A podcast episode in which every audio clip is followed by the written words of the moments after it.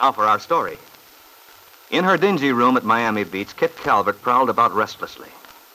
She had gone to Florida because she knew Paul Cromwell was there. She had hoped he might help her. But the hold she'd once had on Paul was gone. He had told her so, had mocked her, believing her nervousness, her odd behavior, and strange lapses of memory were assumed for the purpose of arousing his sympathy. Actually, Kit was ill, dangerously close to a mental breakdown. Her mind veered from moments of clarity to moments of complete incoherence. I ought to go out. I've been in this room for two days now without leaving. No food, not even coffee. Can't remember when I. Oh, but I can't go out. People. Everyone's staring. Oh, if only Paul. Oh, but he hates me now. Everybody does. I could die here and it wouldn't matter to anyone. Perhaps I am dying. That's how I feel. Dead. Empty. I can't talk to people. My throat tightens. But I can't just stay here in this room. I've got to do something. But what? Where shall I go? Oh, it's always been like this, really. I've always been alone. Alone. Even when I was little, they never liked me. They laughed at me. All of them. Except one. There was one who didn't. One who was kind. I like you, Kit. Kit, don't cry. I'll be a friend of yours. Honest, I will. Don't cry, Kit. You're not alone. I'm your friend. Who was it? Who said that? Oh, if only I could remember. If I could find him. I'll stick by you. Don't you worry. You and me. Dad sent him away. Dad didn't want me to have a friend. Everything would have been different if it hadn't been for Dad. It was his fault. And now I don't even know who it was. The voice. Where have I heard it? I'll be a friend of yours, kid. Who is it? Who is it? Oh, but I have no friend. I'm alone. Nobody, not even Paul. And at night, the faces. The hateful faces staring at me.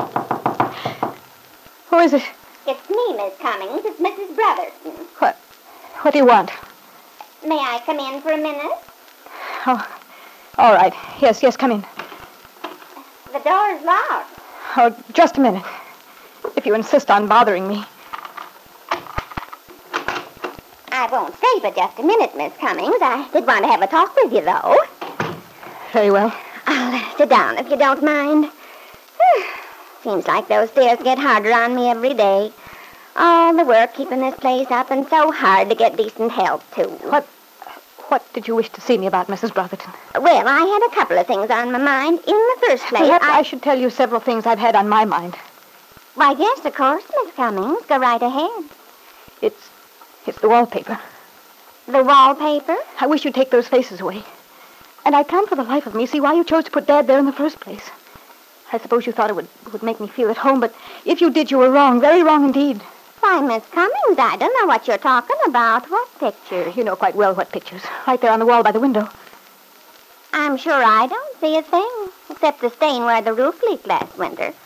Oh, I'd have had it fixed long ago, but you couldn't get a painter for love nor money. Don't be silly, Mrs. Brotherton. Of course you can't see them now. It's only at night. You should know that. At night? You mean these pictures on the wall, they only come out at night? Certainly you ought to know. Although how you managed to sneak in here with the door locked and all. Oh, but you're very clever, Mrs. Brotherton. I knew that at once. It was very smart of you getting hold of Lisa, too, and the baby. How you did that. Well, it's no matter. You'd better close the window. The fog will be coming in soon. And build up a big fire. And Mrs. Kingsley, we'll have martinis when call comes. Miss Cummings, whatever are you talking about? It's me, Mrs. Brotherton. There's no Mrs. Kingsley here and no fireplace either. I had such an odd dream last night. I fell on the stairs. It was raining. Uh, where's Lisa, Mrs. Kingsley? Oh, don't tell her Paul's coming. She'll stay in the room. I don't want her around. Well, Well, Mrs. Brotherton, why are you just sitting there? You said you wanted to talk to me. All you do is just sit there with your mouth hanging open like a fish. If you have anything to say, I wish you'd say it and get it over with. I've changed my mind, Miss Cummins. I've got something to say, all right, but not to you. Very well. But please remember what I said. I want you to do something about the walls. Take the pictures away, the faces. Yes, yes, I'll see to it, Miss Cummings. Cummings? That's not my name. Oh, so it's not your name. Well, that's very strange. It's the name you gave me the day you moved in here, when you first got here to Miami. I'm afraid, Mrs. Kingsley, you don't know what you're talking about. Miami, indeed. I, I haven't been there in years. This is Malibu Beach in Los Angeles, as you know very well. Oh, you don't say. And I'm the Queen of England, too. For heaven's sake, Miss Cummings, you're sick. Oh, you better go to bed. Oh, no, you don't. No, you want to put me to bed and then you'll steal my clothes. Well, I'm on to that little trick. You, you and your pictures on the wall, you and Dad, you've been plotting together. That's evident. Oh, a fine pair you make, too. You're worse than Jessie. Between you, you're trying to drive me out of my mind, but I won't let you. I know how to take care of myself. Oh, if only I could remember his name. That voice. The friend Dad sent away from me. I'll be your friend, Kit. Honest, I will. Did you hear that, Mrs. Kingsley? Did you recognize that voice? Voice? What voice? I didn't hear a thing. Except you babbling along talking this crazy talk. Nonsense. If anyone's crazy, I can assure you that it isn't I. Never mind, Miss Cummins. I know what I'm going to do now. Now, you be a good girl. Lie down, get some rest. I'll, I'll do nothing of the sort. Just you remember what I said about the walls. I'll see to it. Don't you worry, Miss Cummings. There are several things around here that need taking away. I'm going to do something about it right now. I'd like to speak to Mr. Paul Cromwell, please. Hello? Uh, hello, Mr. Cromwell. Yes? Mr. Cromwell, this is Mrs. Brotherton. Who? Mrs. Brotherton. You must have the wrong party, Mrs. Uh, you don't know me, Mr. Cromwell, but I have a young woman staying here at my place. Her name's Cummings. Cummings? Yes, Miss Karen Cummings. That's the name she gave me. I believe you know her. Yes, I'm acquainted with Miss Cummings. Slightly. What about it? And may I ask how you got my name? I heard her talking to you on the telephone, Mr. Cromwell. I see. I uh, guess it must seem kind of queer, me phoning you like this. But the fact is, I'm very worried about Miss Cummings. She's been acting peculiar, almost as if she's been drinking. Then she probably has been.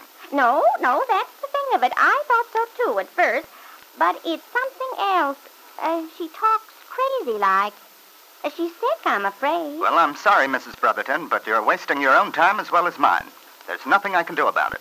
As far as that goes, Miss Cummings is quite an actress. She's probably been putting on a show for you, and you've simply been taken in by it. No, I only wish it was something like that, but it isn't, I tell you.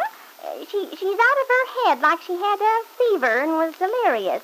What she says don't make any sense at all, and I can't have her around here talking crazy the way she is. I've got my other roomers to think about. I can't have her here like this. I'll have to put her out. I'm sorry, but all this has nothing to do with me. But, Mr. Cromwell, I thought since you're a friend of Miss Cummings... That, my good woman, is precisely where you're wrong. Wrong? Suppose I make myself very plain. Miss Cummings is not a friend of mine, Mrs. Brotherton. Not at all. What happens to her is absolutely no concern of mine. Yes, Kit. This time, the very time when you need it most, Paul Cromwell has denied any responsibility toward you as a friend. For Paul doesn't believe that you are really ill, Kit. He doesn't understand that you've lost your hold on reality. That your mind, shaken from its normal processes by the shock of your failure and exposure in Wakefield, is wandering vaguely. That you cannot distinguish a thing that happened an hour ago from something which took place a year ago. You are haunted by hallucinations, delusions, voices which only you can hear. And there is no one who cares what becomes of you. No one at all.